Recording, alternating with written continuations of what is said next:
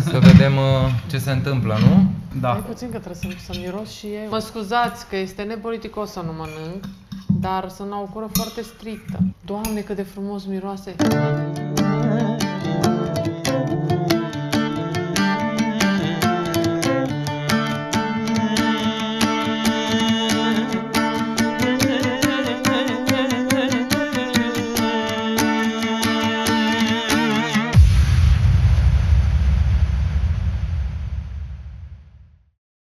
Cum a mirosit Le, desertul? vă spuneam mai devreme că m-am obișnuit să miros dulciurile, eu sunt fan dulciuri și m-am obișnuit de că nu mai mănânc dulciuri să le miros și cumva mi-am înlocuit uh, gustul cu mirosul, știi? Mhm. Adică eu când miros ceva îmi dau seama ce e prin el și parcă am mâncat.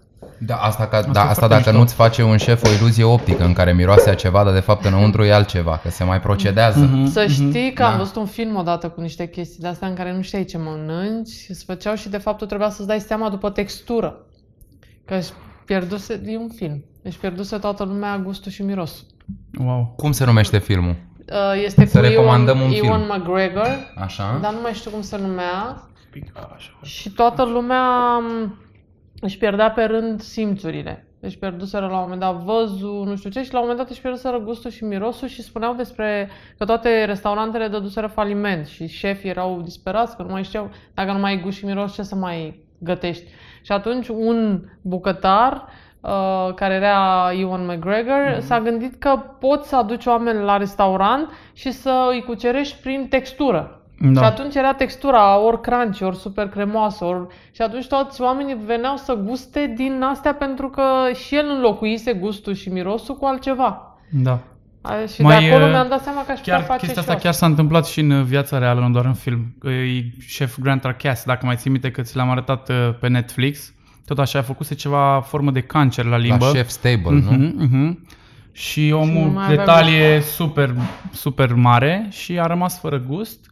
Și tot așa s-a apucat după alte Ce simțuri, până cât a făcut uh, paradox. radioterapie și cât a făcut toate chestiile astea, pur și simplu n-a mai avut gust, dar restaurantul lui s-a Wow. menținut în Pentru că a top. început să lucreze ca un chimist, Mhm. din ce mi-amintesc. Mhm, Lucra mhm. efectiv pe, pe H, pe Da. săruri, Ca pe să- zahăruri, da. ca să el să Da. înțeleagă cam cum lucra Beethoven surd, aș zice. Da, Cum a lucrat spre Beethoven finalul surd vieții. spre finalul vieții, Mhm. pentru că și el avea gust la început și la un moment dat n-a Da, mai și avut parcă gust. foarte creativ, fără, fără auz. Sigur că da, sigur că da, mai ales că a și scris niște voci cu care s-a certat cu toată lumea. A scris patru voci feminine la sfârșit în ultima lui uh, sinfonie pe care a scris-o aproape surd, pentru că el ce a scris complet surd erau niște uh, quartete foarte restrânse, așa, foarte Mhm. mititele și pe final de tot a scris niște voci, sunt patru voci feminine care nu pot fi cântate așa de vocea umană. Da, el acolo da. sus le auzea, Da. s-a și certat cu toată lumea că îi spuneau, maestre, putem să cântăm tot ce ne-ai scris aici pe foaie, mai puțin femeile alea de țâpă la sfârșit, nu că așa le aud eu la mine în cap. Acum au reușit, de vreo câțiva ani le-au uh, făcut uh, digital. S-au Mhm. dus cu vocea umană la octava aia la care și-ar fi dorit el să sune Ce și tare. sună într-adevăr interesant, sună înfricoșător vocile alea la final. Bun, hai să vă zic ce ați gustat și ce ați mirosit. Ia zi. E un desert pe care l-am uh, gătit, uh, am avut un eveniment privat acum în weekend.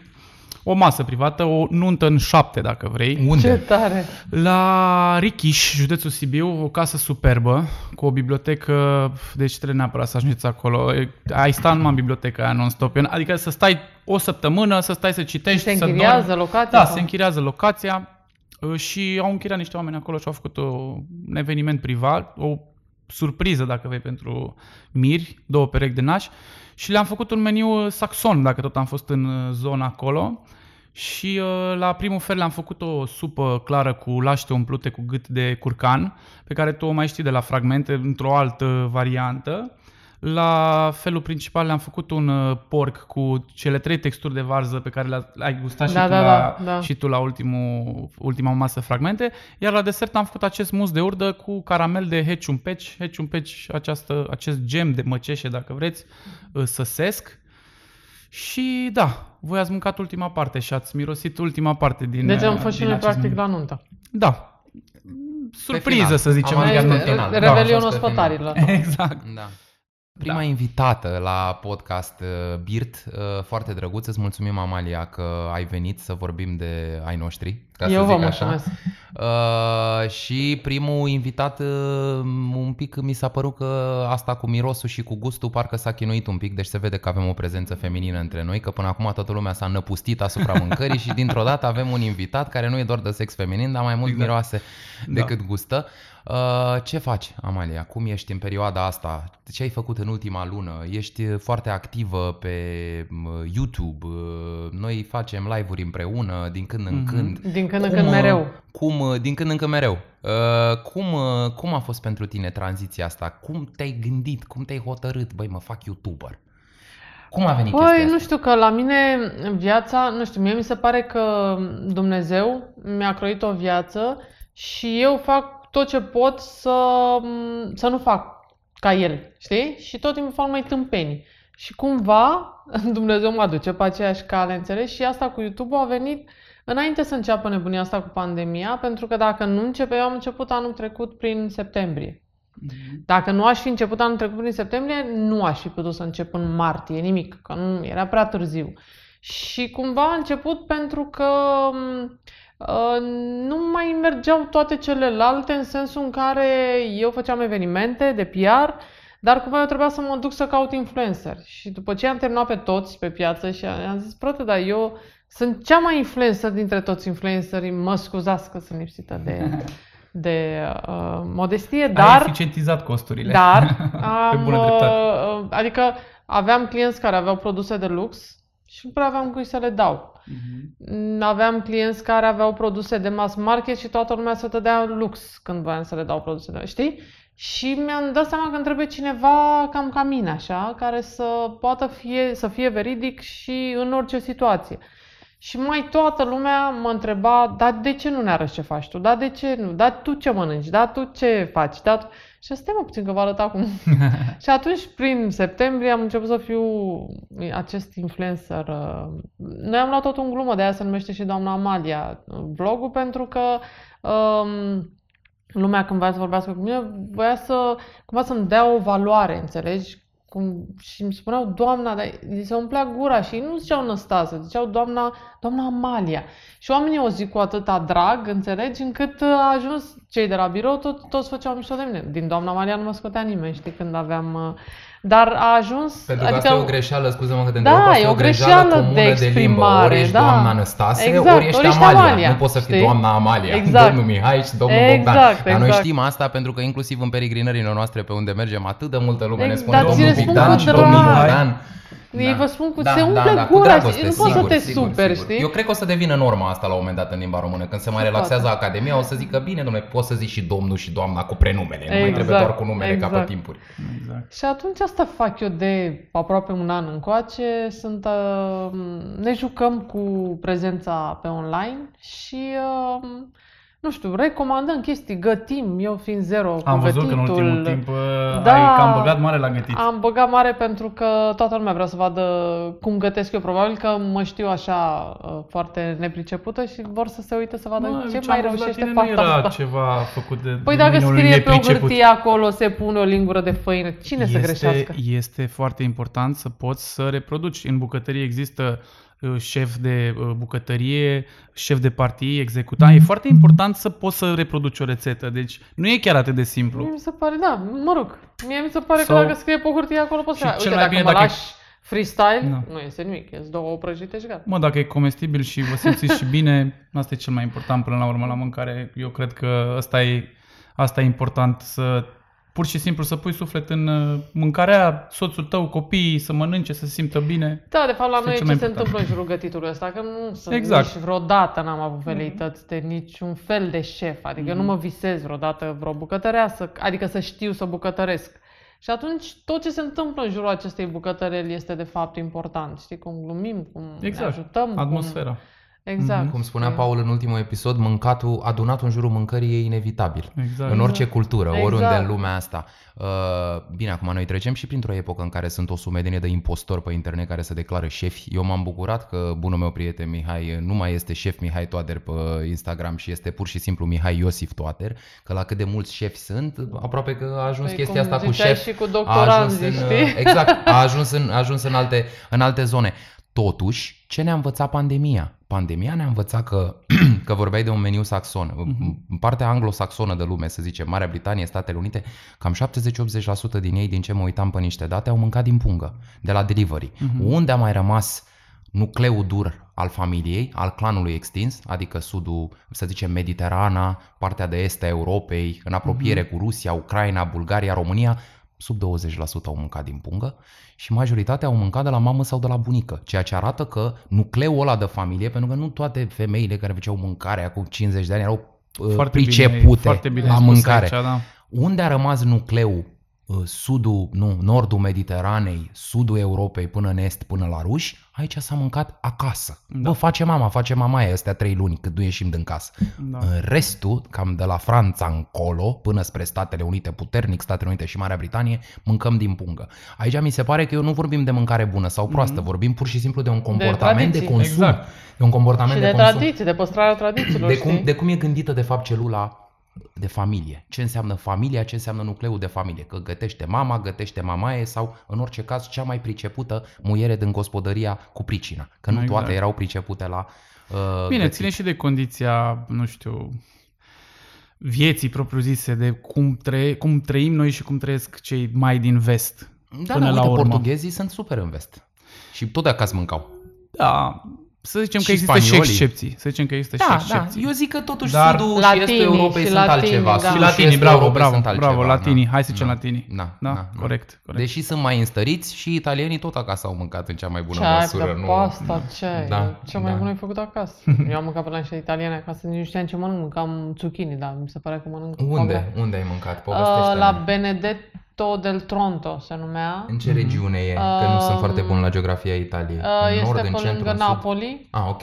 și uh, făceau acasă, dar nu știu, adunau niște legume de alea pe care le mai văzusem și eu prin România. Mhm. Doamne, dar ce le făceau acolo de zici că mâncai foie gras, poale, știi? Prin simplitate. Prin faptul Da, că le nu lăsa știu, gustul da, lor, nu știu cum umblau făceau. foarte mult, se gătește și foarte puțin termic vorbind uh, în Italia, adică lasă leguma al dente, îi lasă gustul ei, Mhm. uleiul de măsline este de o super, uh, Aia da, de super asta, calitate da. și așa mai departe. Și, Dar bineînțeles, totul uh, foarte simplu și ingeniozitatea foarte... lor de a combina trei ingrediente și de a, da, de, de a le da gust. Ceea ce, din punctul meu de vedere, este foarte greu să faci în bucătărie. De asta pentru mine și pentru foarte mulți colegi de-ai mei, cel mai greu de făcut uh, fel de paste sunt aleule peperoncino, pentru că au trei arome și tu trebuie să le îmbini atât de bine și să echilibrezi atât de bine aromele, încât să, nu doar să fie comestibile, încât să uh, îi dai pe spate pe oameni, că până la urmă dacă vrei să fii un bucătar bun trebuie să obții maximum din tot. Știi? Asta e mâncarea preferată a domnului Ciriac. Deci Ah, el mereu ok. la restaurant comandă asta. Da. AOP. Și este un examen pentru orice bucătar, să știi. În Ah. Și Pavarotti dai seama, plăceau aia vin uh, să dau- pomodorini basilico, nu? Da. Pomodoro basilico, Da. cu roșii și cu busuioc. Și le mânca, Tot, deci Pavarotti mânca pomodorini basilico și le mânca la primul fel. Și nu mânca o porție, mânca câte cinci. Deci Păi- era un fel de antreu, mânca câte cinci porții, de la un moment dat bucătarul îi zicea, mă uitam la el și zici că era o bandă rulantă care îmi intrau porțiile, dar ce drept că sunt foarte gustoase. Și pot să spun că și eu le, le ador. Ale Da, și ăsta, mie dacă mi-ai dat să pomodorini mănânc, basilico. da. Dar unde ai zice că ai mâncat cel mai mișto în lumea asta? Băi, eu cel mai bine în această lume am mâncat la, în Spania, la, m, cum se la Marbella. Mhm. Uh, nu, nu, nu la Marbella, cum îi spune insula, cum, tot Ten, cum- ah, Mallorca. La Mallorca am mâncat cu, uite că l-am pomenit cu domnul Țiriac, ne-a dus la un castel undeva, era un deal cu un castel și am mâncat un meniu degustațion, Mhm. dar eu nu știu ce anume am mâncat în acele șapte-opt feluri de mâncare. Adică eu nu știu să vă spun dacă era carne, brânză... Dar um, măcar tema meniului de degustare ți amintești așa? Nu era o... Era, deci eu nu știu, dar nu... Erau niște gusturi pe care nu le mai gustasem niciodată mâncarea. Era mâncare, adică nu era... N-am mâncat uh, alimente sau ceva pe care nu le mai mâncasem. Mm-hmm. Erau făcute din alimentele comune, dar erau combinate într-un fel. Și schimbate încât, texturile. Și, și schimbate mm-hmm. texturile și așa mai departe, încât am mâncat o felul de mâncare și eram așa în altă planetă. Deci a, acolo am mâncat cel mai bine în viața mea pentru că nu mai mâncasem niciodată atât de bun și nu știam ce mănânc. Așa, după aia... Um, foarte bine. Am apă în gură acum, vezi? Uh, foarte bine. Uh, eu n-am prea fost în Italia, am fost de câteva ori în Italia. Bineînțeles că acolo mănânci bine. Am luat o pizza odată de pe autostradă, era cea mai bună pizza pe care am mâncat-o în viața mea, știi? Dar uh, în Franța, la Paris. La Paris e... Noi chiar la Paris, noi chiar la Paris ne-am, ne-am văzut prima oară, exact. dacă îți mai amintești, la Anastasia, la, da, la party, da. când a făcut party-ul ambasada. în uh, ambasada. Da și era acolo un restaurant chiar pe colț, da, unde ne-am văzut nu, foarte drăguț. Nu. Și într-adevăr, da, e o, e o lume care e o lume în schimbare. Parisul, mm-hmm. am discutat despre mhm. Paris și în ultimul Din și în penultimul episod ne, mhm. ne, ne vânează Parisul un podcast, dar nu avem cum să nu zicem de Paris. Păi cum să nu zicem de Paris Parisul dacă stăm este cel mai frumos oraș din Și vorbim de meniuri de degustare. Da. Da, da, nu. Da. Și acolo sunt... Acolo deci eu am inventat. fost uh, la, de exemplu, uh, sunt bucătari, ăștia șef stele Michelin, care fac uh, cursuri cu diversi oameni, mă rog, cunoscuți sau... Uh-huh. Și după aia oamenii respectivi, după ce termină masa, le pregăte- îi pregătesc lui o masă și am fost la o astfel de masă, știi, cu aia care făcuseră Foarte pe acolo, frumos. cu nevasta primului ministru, fusese una dintre cursante și pregătiseră lui Guy Savoy, îi pregătiseră o, o masă, știi? Și erau oamenii care nu știau înainte să gătească sau, Doamne, de ce făcuse ăla din ei și ce feluri de, mânca, de mâncare gătiseră. Deci a fost fabuloasă masa aia, mi-aduc aminte, nimic gătit de el, gătit pentru el. Da, păi asta vezi, iar ne întoarcem că bucătarul șef, dacă știe foarte, foarte bine să, să pună fiecare mm-hmm, om mhm, pe rol, mm-hmm, știi, pe mm-hmm. poziție, el doar asamblează sau pune pe altcineva să asambleze, iar gustul devine extraordinar, da. chiar dacă el nu pune mâna. Știi? Dar apropo de meniu de degustare, că vorbeam uh, acum, să spunem oamenilor că peste două zile apare noul episod. Exact, poi mâine. Fragmente. Pe 17 și... septembrie la ora 9 jumate, exact. ora magică. Da. Și da. Amalia chiar a fost la noi la masă, la meniu de la degustare, la pop-up. Da. da. Să te uiți și la episod, da. o să fie minunat. E ce am filmat în sate, o să fie și o bucățică scurtă, mică cu masa, dar mm-hmm. cel mai mult da. o să fie de, de ce am filmat în zona respectivă. Uh, cum ți s-a părut? Ce amintiri mai Ne-ai făcut un vlog foarte drăguț, Am minunat, făcut, îți mulțumim. Toată lumea, toată lumea a apreciat enorm vlogul acela. Chiar îți adică- mulțumim Chiar da, pentru, da, pentru vlogul respectiv. Dar și eu vă mulțumesc vouă că toată lumea Ce mai reții de atunci? Că acum suntem pe la rece, nu mai suntem la cald. Am, îl rețin pe Nelu Chiajna și cu... Contrabasistul din Izverna. Da, el și m-am și împrietenit cu el pe Instagram și ne dăm like-uri reciproc. Ce tare. Uh, mi-a plăcut foarte mult că ne povesteau cum ei și învață copii și au niște copii și fetițe și băieți și învață să cânte și să ducă mai departe tradiția. Cel puțin până la 18 ani când nu se știe, depinde de ei, când nu mai depinde, depinde de părinților. de ei și de noi să putem să da. îi ajutăm pe acești da. copii așa cum faci tu și cum faceți voi cu uh, crescut pe muzică. Um, și uh, mi-a rămas foarte... Mi-a rămas mâncarea. Doamne, deci aia care se spărgea în supă cu de brânză de capră. Da. Mm. Cranțul, să da. zicem așa. Cranțul de brânză. Da, da, nu se poate așa ceva.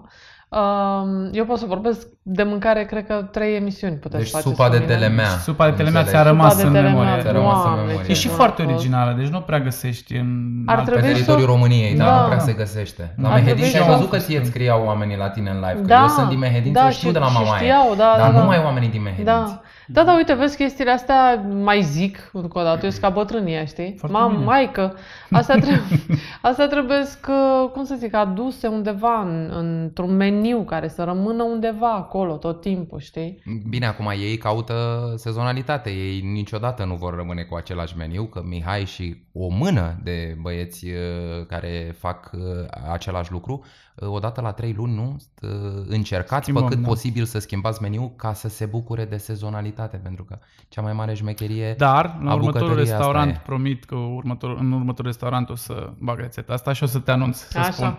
Da, Că două, trei găsești trebuie în să restaurant. rămână, cum povestea Dexter de ostropelul Sau de dacă pui. nu, poate îl băgăm, nu știu, primăvara sau iarna, că e, e o supă clară, caldă, fierbinte, cu o telemea aromată. Exact, e merge foarte perfect bună. iarna. E foarte Și de ce bună. să nu ai în fiecare Iar eu am iarnă? mâncat-o vara și tot a mers, adică n-a Mhm. fost ceva Mhm.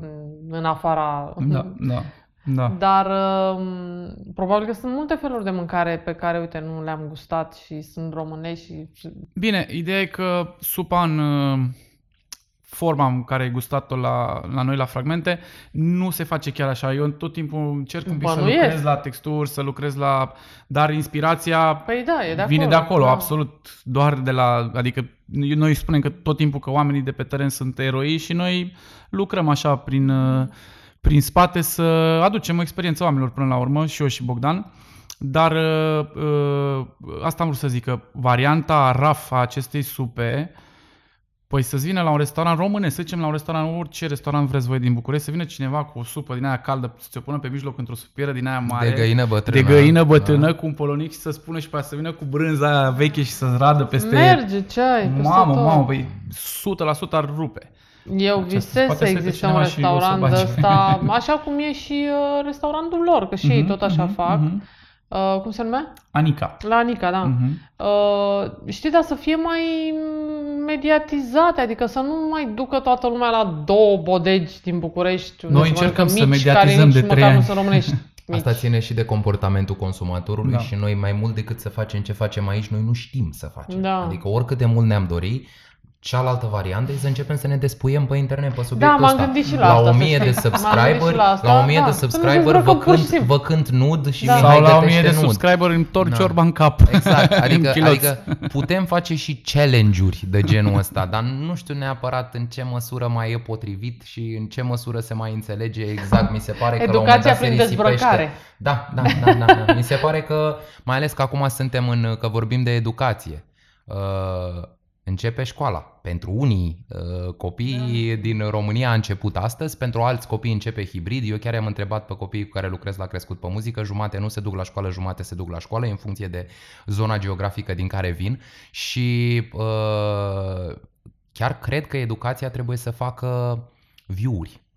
Trăim într-o lume în care cineva trebuie să bage bani în chestii educaționale care să meargă pe internet măcar la jumate de cum merg trămbălelile. Da. Pentru că altfel n-ai încotro. Adică degeaba facem proiecte, programe educaționale, câtă vreme niciun copil sănătos la cap de 14-15 ani nu va da sărci la ia să mai învăț ceva. Or, orice ar fi. Nu, dar trebuie să o pui într-o formă, știi, Aia zic, atractivă. aia zic, aia că ei sunt toată ziua pe net și mai ales acum, că uite, vezi, totul, cine a făcut toată nebunia asta în care trăim astăzi, ba a reușit să sucească în câteva luni tot ce ne-a închinuit noi să facem în 50 de ani, nu sta pe net prea mult. Nu uh, share with your neighbor. Deci totul este stai pe net, nu mai împărți nimic cu nimeni, ia în brațe și atinge-te și fă prieteni și nu mai, nu-ți mai face prieteni, nu te mai atinge, nu te mai...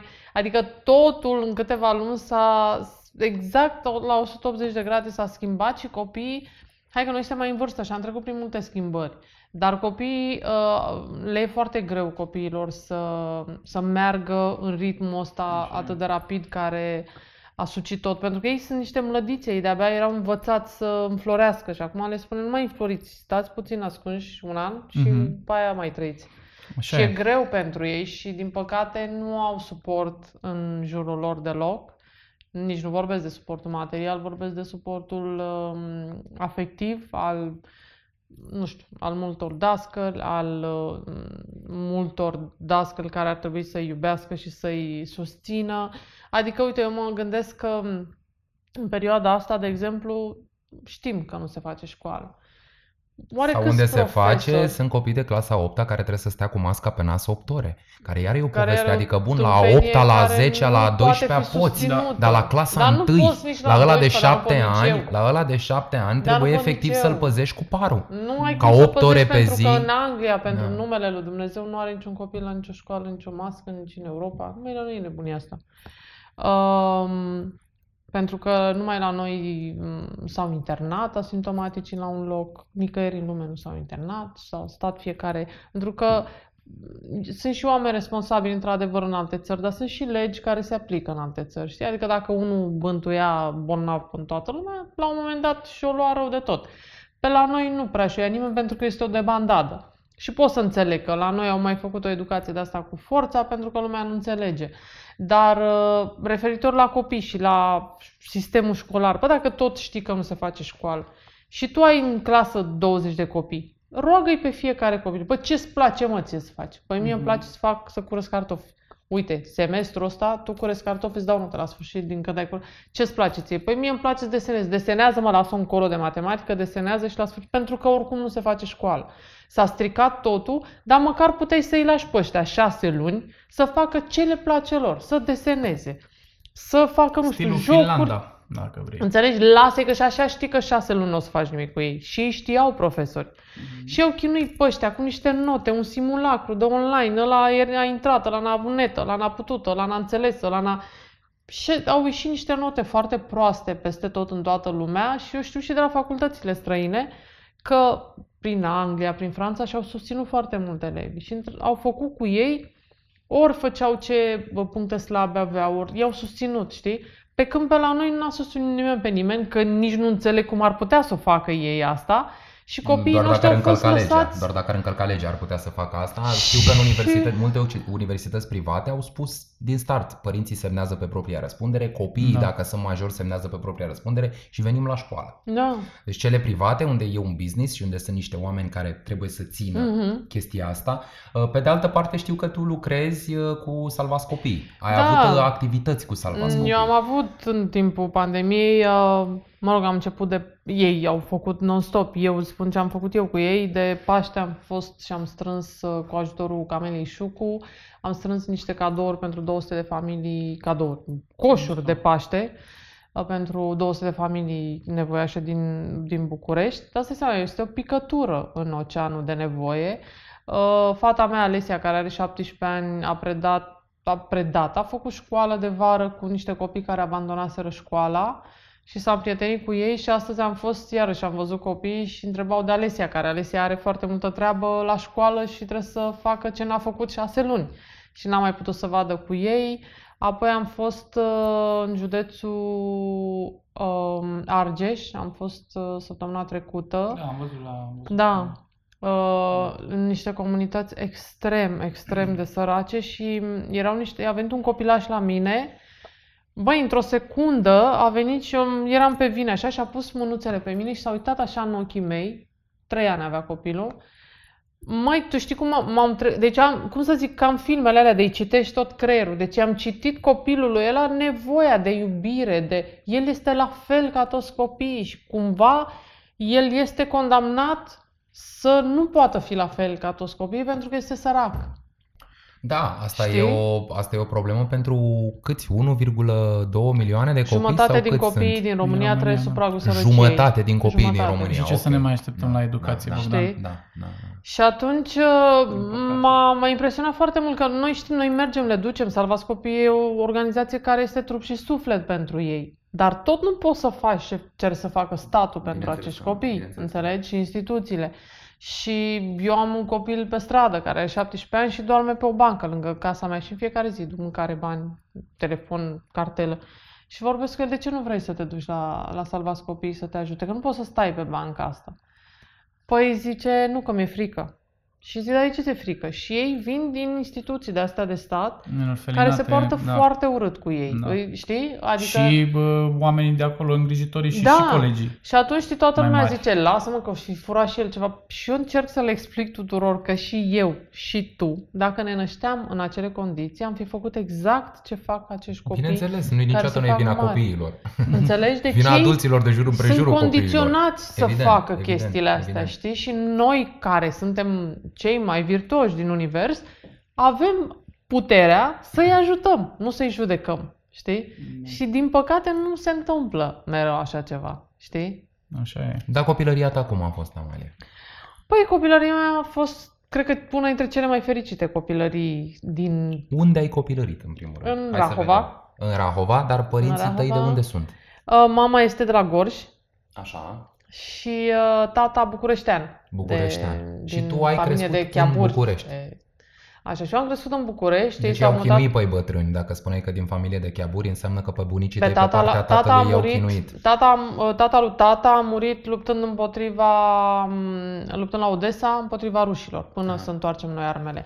Wow. Și din acest motiv tata avea patru ani. Din Deci acest era motiv, ofițer uh, nazist. Avea și uh, palton uh, de piele. Nu era săracul, el Da. era, uh, era, cred că colonel, nu știu ce era în armată, dar familia mamei lui tata era o familie de oameni foarte cunoscuți. Prima, so- m, prima soprană wagneriană din România, uh, Mimi Nestorescu se numea, uh, era ea de la Cluj. Uh, A fost un ministru de finanțe în unul din frații ei, rectorul ASEU-ului altul, ma, bunica mea era contabilul șef al Băncii Naționale.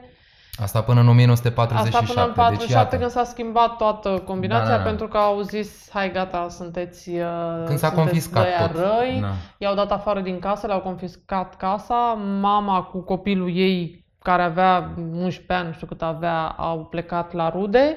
Casa, în casa lor s-au mutat uh, cei muncitorii din colțul străzii. Peste șapte ani au mai putut să intre în casa lor și pe tata, cât a crescut, l-au dat afară din toate formele de învățământ. L-au dat afară din liceu, s-a Pentru dus că la- era de origine pentru că era de nesănătoasă. origine nesănătoasă și a intrat și la facultatea de electronică și l-au dat după primul an afară și de acolo și toată viața tatălui meu a fost un chin enorm. Uh, el nu și-a trăit de fapt viața, el a trăit răspunzând unui sistem care îl pedepsea pentru ceva ce el nu Ce făcuse. făcuseră părinții lui. Da. Și, și nici măcar ăia nu făcuseră nimic Da. săraci, oamenii existaseră, știi? Și uh, în- într-un sfârșit s-a închis atât de mult în el încât, uh, știi, viața a trecut pe lângă el. Dar singurul om din lume pe care el îl diviniza eram eu. Mama la fel. Și acum, fiind și singură la părinți, îți dai seama. Și eu în Rahova, un copil cu o droaie de copii în jur, am avut o copilărie pe care n-am mai văzut-o replicată pe la alții în ziua de astăzi. Pentru că ne jucam de dimineață până seara, eram, ne descurcam, ne băteam, ne...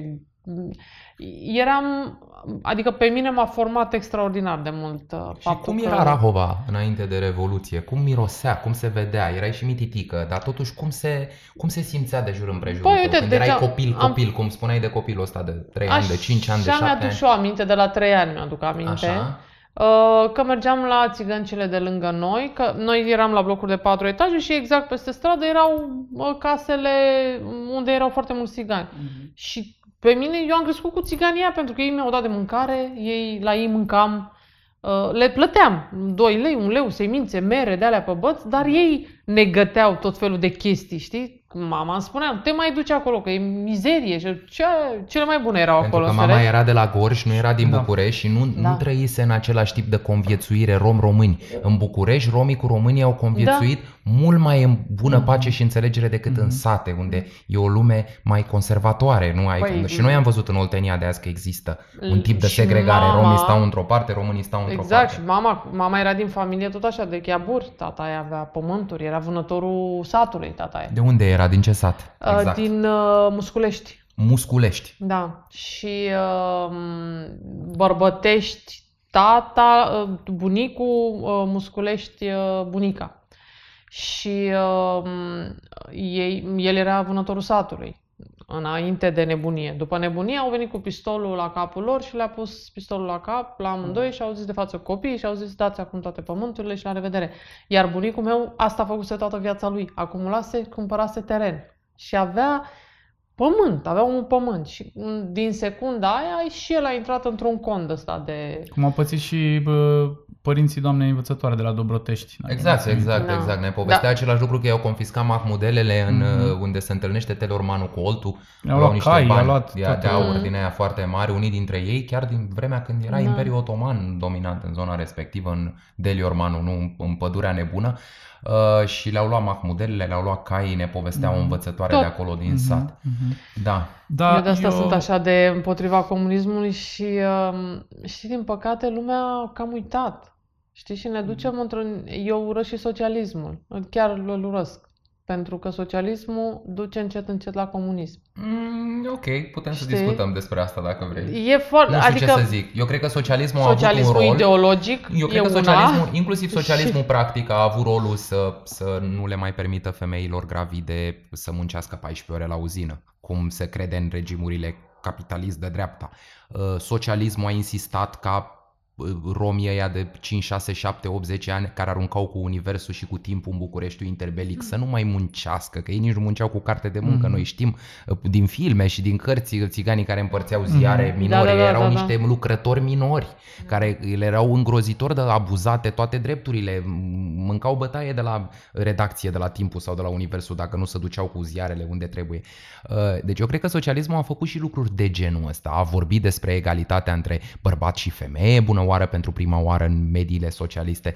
Deci nu cred că, sigur că de la socialism repede, la știi? marxism și de la da. marxism la comunism este un tip de alunecare, dar se poate uh, replica că și invers, dacă ești prea de dreapta, se alunecă în partea elaltă la fel, la fel, la fel. cu exagerările da, la da. care cineva are uh, castel și de, în fața castelului lui oamenii, cum am văzut eu în India drăguța de ea. Am fost uh, odată invitați cu mm, Nadia Comănești, cu Boris Becker, erau toți sportivi ăștia foarte cunoscuți și am fost invitați la cineva care avea un castel în care totul era fildeș pe acolo, nu știu, erau și la toaletă era fildeș și mm, când am ieșit să ne ducem la mașină, pur și simplu ieșai și erau în cartoane oamenii, stăteau în cartoane pe stradă, știi?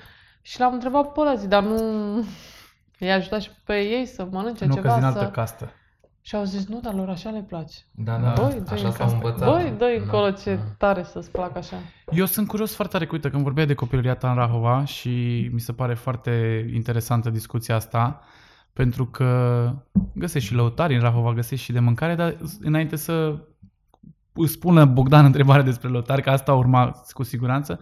Ziceai că mergeai la, la Rom să mănânci, îți dădeau de mâncare. Îți mai amintești așa în mare cam ce mâncai pe la ei? Cam A, ce... nu mânc- eu nu mâncam, primul lucru, când eram mic, eu n-am mâncat mâncare, am mâncat numai dulciuri. A, deci doar la 10 okay. ani, nu, eu nu și ce m-am făceau? gândit. Cocoșenii aia ce... din zahăr ars? Aia cu zahăr ars, mm-hmm, cu merele mm-hmm, băgate în mere, zahăr ars, exact. după aia semințele Era... tot așa băgate în zahăr ars. La con. Uh, nu, semințele alea se făceau ceva tare, știi? Din semințe de miez băgate în zahăr ars, știi? Mm-hmm. Se făcea... Semințe de dovleac. Un fel, nu, nu, de, de floarea soarelui. Un fel de baton proteic pe care îl mănânci acum. Da, de la... da, cu zahăr ars. cu bătrâna halva, cu Da, bătrâna da, halviță. Halva, halviță, Da, da, da, da. halviță. Mhm. Deci n-am mai mâncat Mhm. halviță de când eram și de la ei mâncam halviță. Mhm, mhm. Și dacă aveam un dinte de scos, atunci mă lăsa mama de bună voie să mă duc să iau uh, al, alviță ca să-mi scot dintele, că în aia se prindea Se dintele prindea, și exact. de-abia așteptam Deci să cadă un dinte dulciurile să mă duc. astea le- Viața. Da. A fost viața Și mea. uite, putem să spunem că asta chiar sunt specific uh, lor, pentru că le făceau, mergeau cu ele la școală, în Mhm. fața porții, la stadioane, la meciuri, da, da, da. la... Deci Păi putem era să și spunem școala, că acolo este o era cultură tot acolo, gastronomică știi? Da. uh, țigănească. Da, de totuși de descendență turcească, pentru că sunt de fapt vechi vânzători Corect. ambulanți romi de jur împrejurul Corect, dar Istanbulului referi, și acum referindu-ne la, la teritoriul Istanbul mai României, sunt. știi? Da, da, da, da. Și acum la Așa Istanbul și- mai sunt cu halva, cu halviță, cu tot felul de Așa lucruri și de despre genul ăsta. bucătăria românească putem să spunem că vine tot din est, Da, cel da. puțin aici, pe unde Aici ne în sud. perindăm noi. Da, da, da. Dar uh, mă refer așa, în ultimii 50-60 de ani, știi, ce mai, ce mai ținea, ce mai, ce mai ține minte, ce mai putem uh, să mirosim uh, cu adevărat. Tare, tare asta cu, cu dulcele. Mă așteptam să zici asta, deci pe sărat n-am ce să te întreb. uh, Nu că eu nu mâncam, ei ori fi făcut, dar eu nu serveam mâncare. Nu știu ce săraca Și mama, nu muzică? știu ce, Ce făcea. ți amintești de muzică? Băi, muzică noi ne aduce... Eu eram și foarte mică în toți copiii, eram cam cea mai mică de acolo și tot timpul am stat și am ascultat, probabil că de asta am și învățat foarte mult de la oamenii din jurul meu, că fiind cea mai mică de pe acolo, eu tot timpul eram cu ochii sau ce zic ea mari, știi?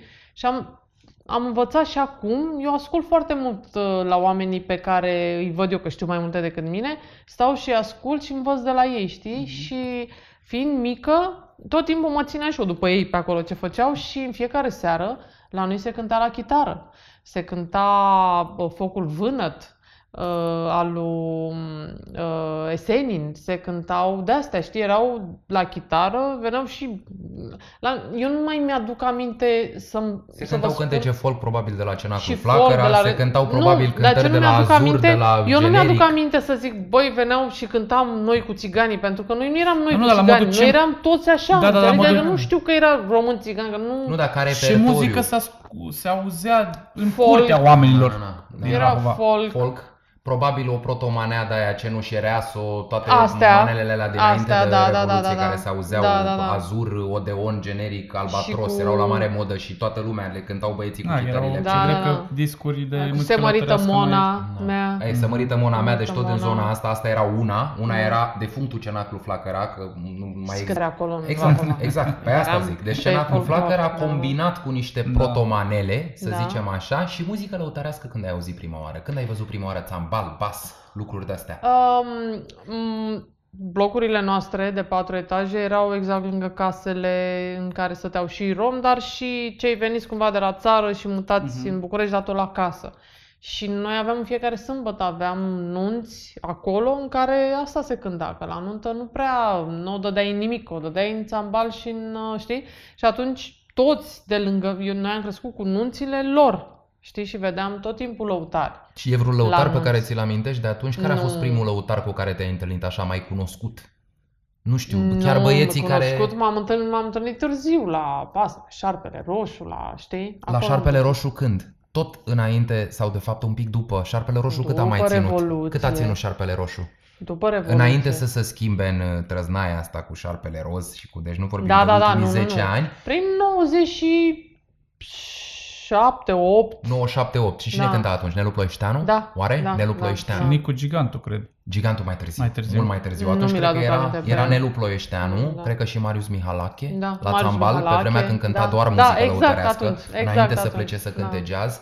Și și noi, da, deci acolo era un spațiu, Șarpele Roșu era un spațiu ceva mai boem, veneau actori, veneau Exact, scriitori, păi, lăutarii nu Dinică- cântau chiar muzică lăutărească țigănească, cântau o muzică lăutărească amestecată cu ce se practica în perioada interbelică cântecul românesc. Da. Mai cântau și o morăriță ai cu fuiorul, mai Mhm. cântau și o uh, La Chilian la Port. Chilian Port uh, și așa Da, mai da, da. departe, dar combinată și pentru conosiori, la 12 noaptea, la 2 noaptea, la 4 dimineața, când rămâneau actorii uh, Mhm. cherchelistare, să cânta și Și lăutăria oricum aia caracterul grea. țambalului sau al basului sau al Tot viorii. ăla rămânea, da. Și mai, uh, uh, mai experimentam la țară, la Gorj, că mă duceam vara la Wow, Gorj. Cu țara. Și acolo veneau... Asta spunem cu țara. Cum mai... Deci tu mergeai în fiecare vacanță de vară la Mă Gorj? duceau la Gorj în fiecare vacanță și stăteam cam o lună pe acolo. Și ce mâncai acolo?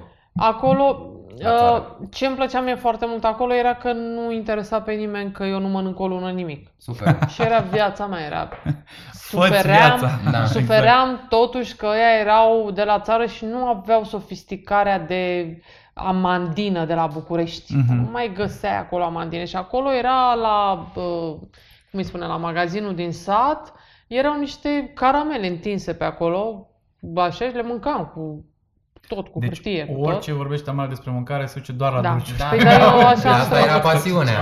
Asta era Da. pasiunea. Deci asta era singurul meu Și asta foc. seara n-ai putut să guși desertul. Extraordinar. Wow. Deci, Chiar, pe asta e viața mea. extraordinar, Da. Eu sunt ca ăștia, ca Beto, cum ca ăștia. Așa că ați observat. Da, vorbesc de deserturi fără... Exact. Da. Uh, și uh, când mi-aduc aminte că făceau puiul ăla foarte uscat la ceaun Oltenii. În Gorj mai mult, nu Da, că da, Oltenii. da. Care Știi merge că- chiar până în Noi Zătreni. am mâncat Da. la Vâlcea, noi am mâncat în Da. partea de sud a județului Vâlcea, de unde e chiar de la Da, portiere noi de l-am unde e mâncat, noi am mama. mâncat gâscă. O curcă. Să- cred. curcă, curcă. Da, Da, și da. băgat în ceaun și foarte uscat, Da, da, da, așa, da, da. așa îl găteau. Uh, mămăliga mea aduc aminte tot timpul cum o tăia cu ața. Și era, Era și vârtoasă, turtă și de era mălai? Turtă. Turtă. Era turtă. Mhm. Uh, de-aia mai mâncam. Mhm. Așa, și alta mâncare, m, ce mi-aduc aminte și mi-aduc aminte cu foarte mare plăcere este uh, de fiecare mormântare la care mergeam acolo. Deci era cel mai mișto, la nunți nu-mi plăcea, dar la mormântări era cea mai mișto distracție pe care o puteai vedea. Pentru Ai că prins babe cântând zorile? au Ai cântat- auzit babe cântând zorile Râdeam acolo la atât Gorj? de mult la priveghi, Deci ăla era mor pe masă și noi toate neamurile la, și începeau să facă Jocuri, mișto de la care a murit. glume. Băi, și se râdea. Deci nu, nu. Mi-aduc aminte foarte multe. Râdeam lucruri. hohote, Mhm. da. Deci se râdea, frate, Mhm. până dimineața. Și după aia plecai cu el la groapă și după aia veneai și te îmbătai din nou când veneai de la groapă, dar într-un Mhm. sens în care tot, tot satul se ducea să Da. groape pe ăla, Păi, tot ăsta satul e. râdea de el. Și într-o iarnă um, erau, nu o să uit niciodată seara aia, um, în primul rând mi-aduc aminte când a venit mama în clasă și m-a luat din clasă că a murit tataie. Și eu l-am iubit foarte mult, era un om foarte bun. Când ai Și fi mi-am zis că dat se seama- întâmpla asta? La sfârșitul anilor 90? Aveam eu începutul anilor 6 2000? ani, să nu Au, spun au. 76. Au, au, ok, deci în anii Deci, 80. în anii deci pe vremea lui 80, Ceaușescu. da. Ok. Și m-a luat mama, am plecat la Gorj, era iarnă și mi-aduc aminte că, bineînțeles, tot satul s-a dus la mormântare și eu mică pe acolo, mama supărată că la, a fost foarte apropiată de tatăl ei și preotul, uh, știi că se îngroapă niște oameni, le scot oasele peste șapte ani și îl îngroapă pe următorul acolo. Și sacul cu oase, îl văd pe preot, mă vede pe mine, pișpiric eu la șase ani pe acolo, zice, ia și tu ăsta și tu la biserică. Eu în capul meu nu știu exact ce e sacul ăla, că n-am fost atentă, nici n-am văzut pe acolo. Și eu 6 ani, 12 kg, du-te cu sacul ăla în spinare, urcă dealul, că toate bisericile erau un deal. Plin cu Nimeni. osemintele, Plin plin cu cu osemintele unui lui cine om o care fi murise fost. cu șapte Mhm. ani înainte. Nu știu da. de ce m-a pus, că ele de obicei se slujesc acolo și se bagă. Nu știu, ce- ori ce am înțeles eu, ori nu înțeleg. E, și am plecat cu sacul ăla în spinare de oase grele, îți dai seama, grele. Și le-am cărat și nu era nimeni în sat și era o, o seară, zi, era vreo 3-4 după amiaza, dar a început să se însereze. Deci era Bacovia, înțelegi, acolo. Mhm. Eu cu sacul de oase în spinare pe Ma. treptele bisericii, la biserică nu era nimeni, nu era nimeni în sat, că erau toți la jos la cimitir.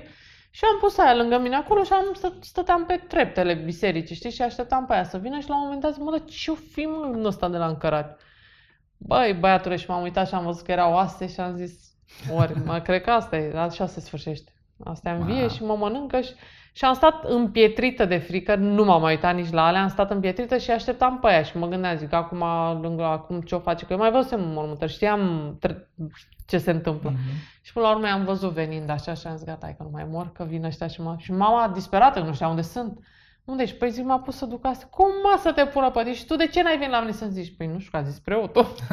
deci asta este amintirea Poți să, mea. zic că ai, poți să zici că ai cărat un cadavru la șase ani. Da. Exact. Mi se exact. pare un pic... uh, Exact, am cărat un cadavru la șase ani, beam cu tataie, răscoleam vinul, tot așa la 5-6 ani eram rangă o zi întreagă, pentru că eu mai și trăgeam, că îmi plăcea, că era zaibăr. Acolo toată lumea bea, Și de la el acolo, cu țâța da. în gură până Da, la el cu barbă da, sură. da. Eu cunosc localități în, uh, chiar și în sudul județului Vâlcea, unde șase luni pe an se bea doar vin, nu Da. apă.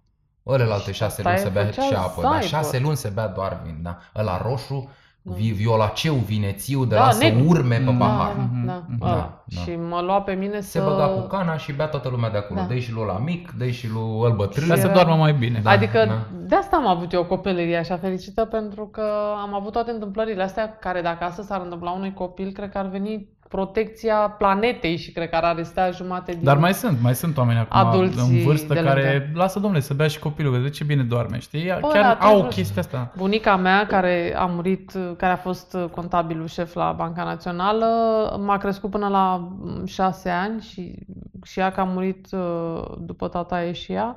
Uh, Bunica din partea tatălui i-a fumat două pachete de carpați pe zi și bea o, își făcea o can, o, un ibric de la de cafea, nechezolă sau ce naiba era, și bea cafeaua aia și fuma două pachete de țigări cu mine în cameră, că ea stătea cu mine în cameră. Eu acolo, adică eu am și fumat când eram mică, am și băut când eram mică, de-aia nu mai Era bucureștean. Chiar ai ea? avut o Era copilărie. bucureșteancă, Era era familia bucureșteancă. Nestorescu. De... Chiar ai avut o copilărie foarte mișto. Da. Mișto, mișto, mișto. Și cum Știi? era cu lăutarii la Gorj?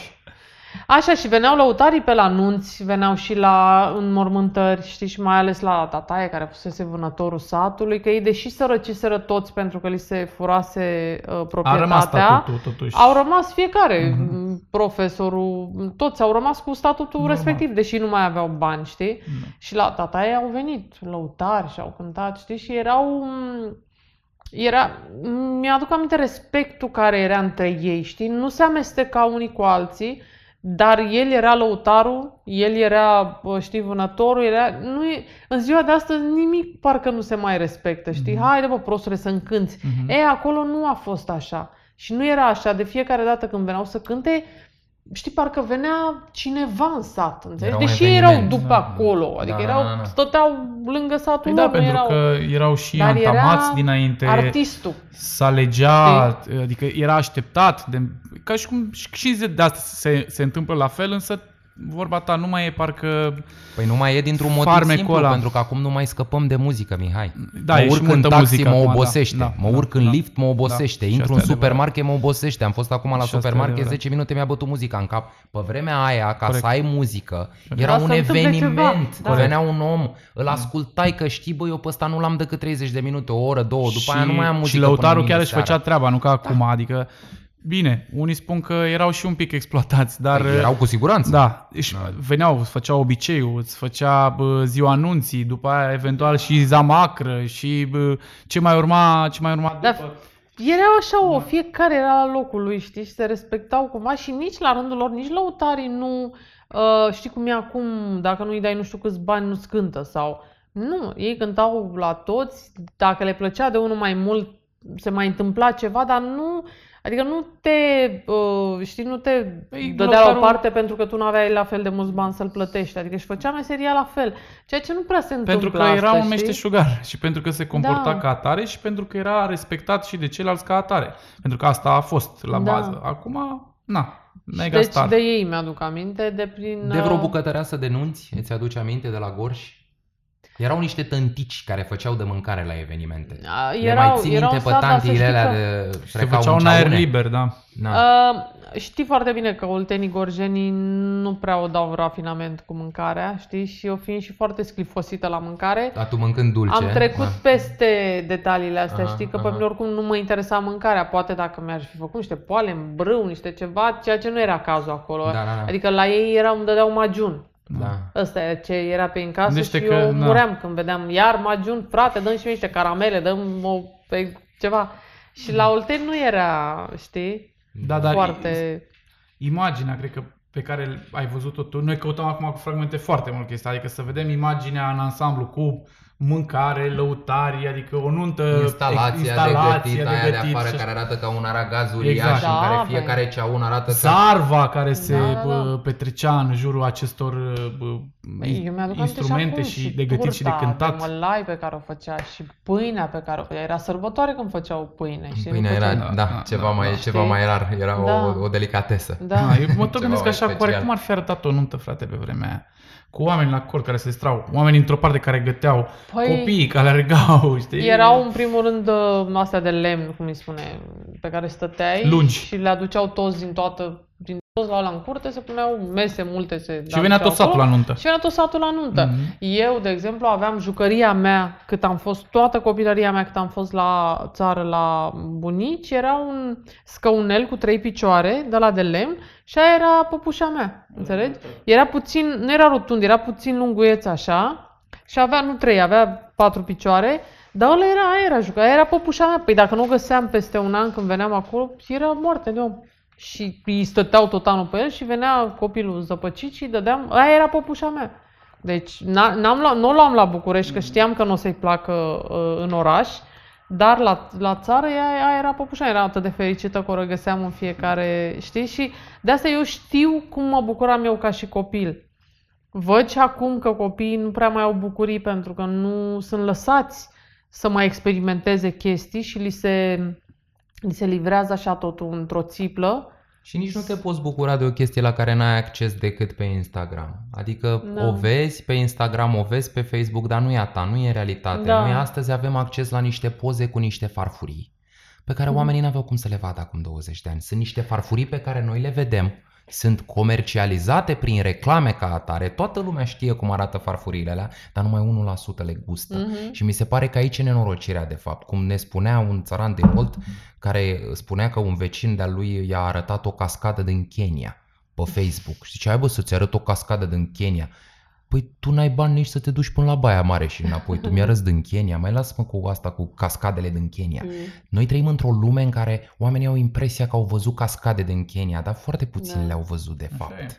Și da. acum e mai greu pentru copii și pentru adolescenți să se bucure câtă vreme în muzica Uh, contemporană, sunt alți adolescenți ca ei care strigă la ei că dacă n-au Gucci ar trebui să nu mai meargă la școală. Da, asta este o uh, și atunci, și atunci prezentă. A, asta zic, noi trăim în, în tipul ăsta de, de, de emoție acum care face ca bucuria aia ingenuă, sinceră de care vorbești să nu mai poate exista. Că bineînțeles că nu mă mai pot bucura de un scăunel sau de o jucărie, o păpușică făcută din o foi de porumb, de vreme ce da. eu deschid smartphone-ul și văd oricât de amărât aș fi mâna pe smartphone, tot pun. Dacă da, nu pun da, de la mine, pun de la copilul da, vecinului da, și tot pun. Da, da. Și văd copilul lui X sau copilul lui Y care are ceva la care eu aspir, dar la care real n-am cum să ajung. Da. Și dezamăgirea e dublă, că nici măcar nu sunt adult. Să mă să devin confortabil cu ideea ca adult că bă, fac de asta, aia e, nu, nu, nu o să ajung acolo sau poate dacă mai muncesc 35 de ani. Mm-hmm. Dar când ești copil mi se pare înfiorător. E mi se foarte... pare foarte greu să renunți la ceva ce da, da, da. strălucește și strălucește și... cu departamente marketing în spate, adică exact. nu strălucește produsul ăla de capul lui. Și apare în orice, adică dacă ai zis o dată Jordan, ți apare ea de da, da, da, da, da, da, da. Uh, eu mi-aduc aminte că am avut o copilărie așa fericită pentru că eram și toți la fel, știi? Erau vreo doi potențați prin fața blocului, că erau părinții din comitetul central sau unde erau ei și la ea venea mașina casa, de, la, de la casa de comenzi, la ăia, dar noi, restul, masa de copii, eram toți la fel, înțelegi? Da. Uh, și îmbrăcămintea la școală, că și asta e o, o chestie importantă. Acum, la școală știi că e ăla în clasă, care tot da, timpul da, e altfel da, decât ceilalți 29 da. și complexează pe ceilalți 29 de... Da, da, da. Da, da. nu, noi aveam da. uniformele alea pe care le uram, că îmi plezneau tot timpul, mă strângea bentița, doamne, ferește, cine a inventat bentița aia, cred că postă Ana Paucăr sau cineva a zis strângeți-le pe alea de gât cu bentița aia, doamne ce am urât-o. Și pe aia a venit Revoluția și am zis never again, noi uniformă, da, da, niciodată. După aia ai văzut liceele la Londra. Da, după aia am văzut liceele la Londra. Suntem ăștia da. proști, adică ăștia, ăștia mănâncă soia, fac economie la energie, au Îi pun uniformă. pe copii să se îmbrace toți la fel ca să nu apare da. discrepanțe Normal. de genul ăsta la școală. Și totuși Ce niște uni... cu noi? Exact, și totuși niște uniforme în care, uite, chiar poți să investești ca părinte, să ai un material mai de calitate și așa mai departe și să-l aibă pentru un an de zile sau doi ani de zile și atunci vorba ta nu există discrepanța asta între... Reprezintă și prestigiul exact, școlii și, pre... și îi da, faci da. și poate să fie foarte cool. Adică, da, ești mândru să ai pe să scrie pe tine Harvard Stai cu minte. Nu-i de aici de colea. Da, da, da, da, da. Dacă tot ne-ai povestit de gorji, vreau să-l rog și eu pe fratele meu Bogdan să scoată copza de sub masă. Bineînțeles. o sârbă de dragoste o să cânt. Bine-mi șade cu amantă, obsesia uh, cântecului erotic oltenesc și un cântec uh, despre o femeie păcătoasă, bărbatul meu nu este mort.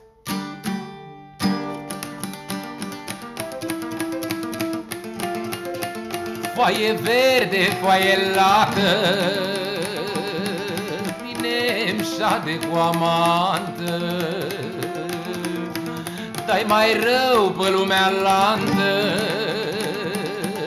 te dau draci în judecată, de m-ar băga draci în iad, al dracu să fiu noart, le ard și le pătimesc. Pentru un pui mic ce-l iubesc, măi. Dracii să fac precupețe, mă Și mă bagă la coteț, mă. Și cotețul-i nelipit, mă Și mă întreabă ce-am iubit. Eu le spui la viața mea Doi ochi negri ca mura Să mor și nu-i pot ierta Să mor și nu-i pot ierta, mă nici o boală nu-i prea grea, mă. Ca dorul și dragostea, mă. De te duci la farmacie Le curtă dragoste nu e numai care te iubește Aia și te răcorește. Țățele mijlocul toți te scoală și de-ai fi morți. Ca așa-i viața, n-ai ce face Și iubești pe cine-ți place. Ca așa-i viața, n-ai ce face Și iubești pe cine place.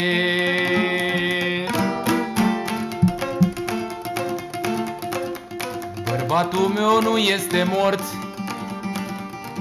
El se luptă cot la cot Bărbatul meu nu este mort El se luptă cot la cot pe frontieră.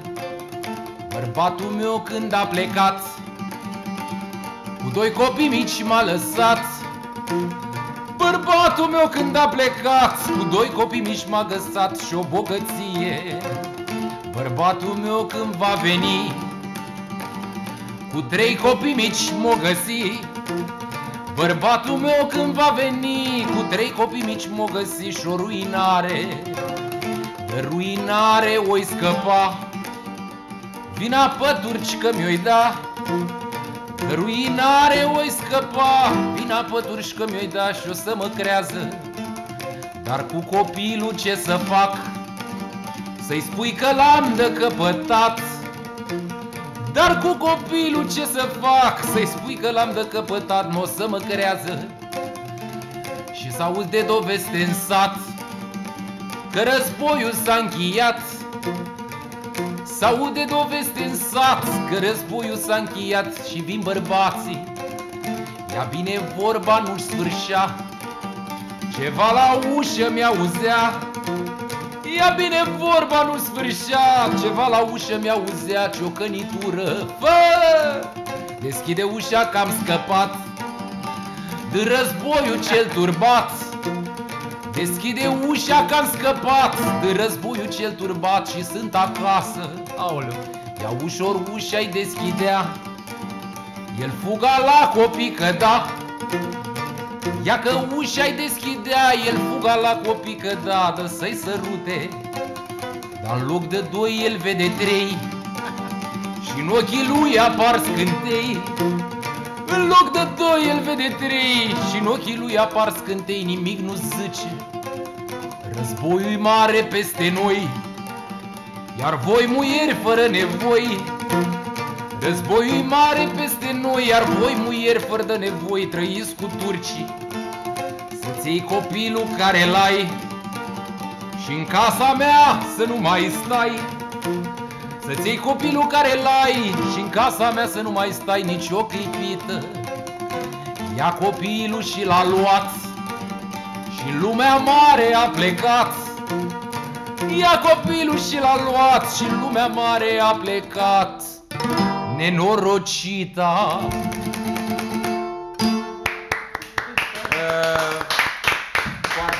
Ce frumos a legat. Da, de e un poveste. cântec, îmi amintește, îmi amintește foarte tare de Gorj, cântecul ăsta, e un cântec din mijlocul Gorjului și explică chipul migdalat pe care îl vedem și la mână.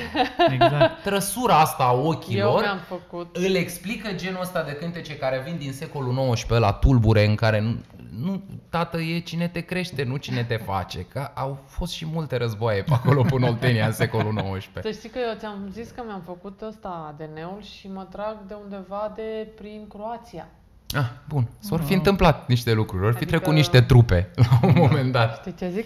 Da, uh, eu vreau să-ți mulțumesc foarte tare și Bogdan îți mulțumește foarte tare Clar. prin aceste două, câte- mie îmi place că de fiecare dată ele leagă, deci, deci e atent la ce povestește Păi- invitatul nostru și bang, le Are leagă. și, are și un cufăr cu bogăție. Da, da, da. După Îți el. mulțumim foarte tare. Mulțumesc. O vrei, bucurie, noroc o să bucurie. dăm- Mulțumesc, Și noroc. mereu o să rămâi uh, prima la Beard Da. Podcast. Da, Prima. Mereu am fost prima.